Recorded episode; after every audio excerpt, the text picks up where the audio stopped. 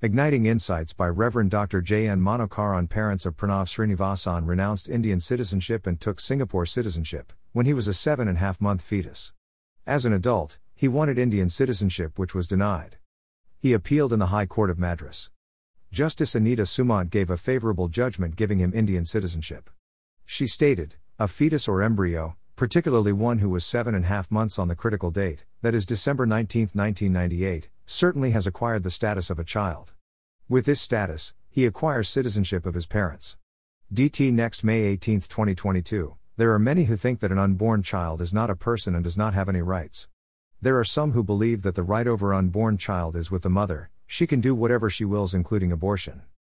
Life is sacred, the embryo or fetus means a person who is created in the image of God. This life is not a chemical reaction or natural process but an act of God. Created by God, each person is created by God. King David sings, For you formed my inward parts, you knitted me together in my mother's womb. I praise you, for I am fearfully and wonderfully made.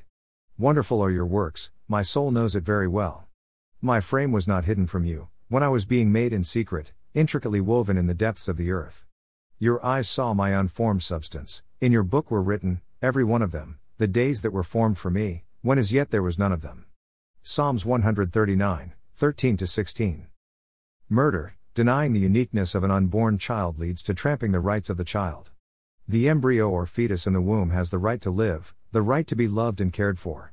When a human court gives right to citizenship, God provides dignity, life, meaning, and purpose. Denial or rejection or abortion is violation of Ten Commandments. You shall not murder. Exodus 2013. Do I understand the sacredness of human life?